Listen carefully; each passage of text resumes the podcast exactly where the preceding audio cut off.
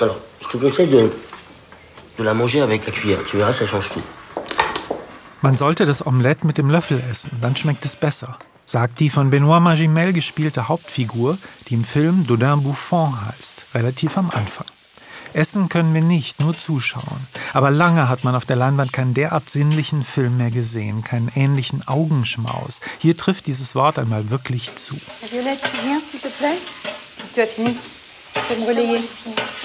Wir sehen, sehen Fisch, Geflügel, Eier, die vorsichtig gebrochen und getrennt werden, Soßen, die mit dem Schneebesen geschlagen und später geklärt werden, Gemüse, das erst im kochenden Wasser blanchiert und dann in Eiswasser abgeschreckt wird, um danach in einer Kasserole in einen Ofen mit schwacher Hitze zu wandern.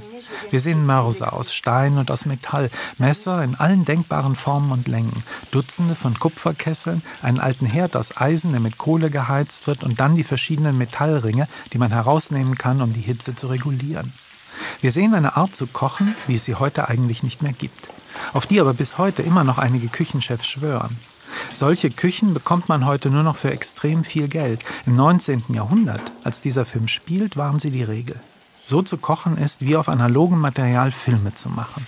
Wie 35 mm Vorführung, wie Kino auf eine alte Art. Je souhaite m'adresser à Monsieur Dodin, le Napoléon de l'art culinaire.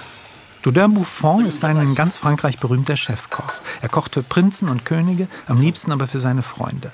Buffons Fans bewundern ihn als den Napoleon der Kochkunst. Er selbst verbindet Bescheidenheit mit Selbstbewusstsein. Er ist konsequent und kompromisslos, aber er predigt nicht, sondern zeigt einfach seine Kunst, indem er kocht. Gemeinsam mit seiner von Juliette Binoche gespielten Köchin Eugenie, mit der ihn ein sehr vertrautes Verhältnis verbindet, mit seiner Gehilfin Violette und mit der jungen Pauline, die ein außergewöhnliches Talent hat. Buffon erkennt dies und nimmt Pauline unter seine Fittiche. Er eröffnet ihr eine neue Welt, das Leben als Schule des Geschmacks. De lard fumé, des poivrons rouges, des champignons, du fenouil. So versucht der ganze Film zu zeigen, was Kunst ist und wie man Kunst schafft, dass es letztlich darum geht, persönlich und subjektiv zu sein und darum, auf eine kontrollierte Art die Kontrolle zu verlieren. Man braucht Ruhe beim Kochen und in der Kunst, keine Hektik. Auf ganz beiläufige Art beginnt man zu verstehen. Geschmacksschulung, Geschmackstraining, erst das ist Zivilisation. Zivilisation ist das Gegenteil von zweckgerichtetem Essen.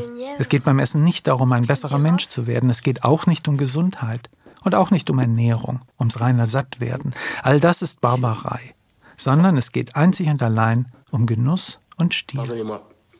Dieser Film feiert die keineswegs zwecklose Zwecklosigkeit des Genuss. Er ist eine Feier der Künste, eine Feier des Überflusses und eine Feier der Zwecklosigkeit, die natürlich aus Sicht dieser Menschen keineswegs zwecklos ist. Das Geschirr ist ebenso wichtig. Es ist Teil des Kunstwerks. Das Silberbesteck, die Kristallgläser.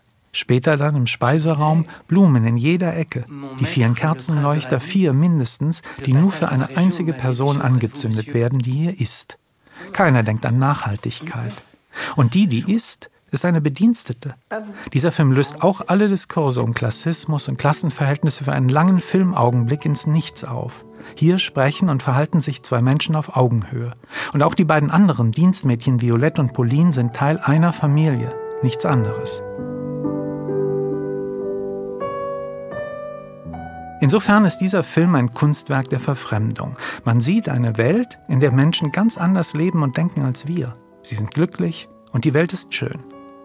Es geht diesen Menschen unausgesprochen und beiläufig immer wieder um Genuss, um Opulenz und Genauigkeit, Eleganz und Anmut, um Überfluss, um das zu viel, zugleich um die Lust am Experimentieren, um eine Kontrolle, die mit Kontrollverlust spielt, die die Bereitschaft zum Kontrollverlust mit einbaut. Eine Kunst, die zu tun hat mit dem Loslassen können. Dieses Verhältnis zwischen Kontrolle und Kontrollverlust ist das Entscheidende. Hier kommt es auf den Moment an, auf das berühmte Bauchgefühl, die Intuition. Insofern ist dies nicht nur ein Film für alle, die gerne kochen oder dauernd Kochsendungen ansehen. Für die aber sowieso.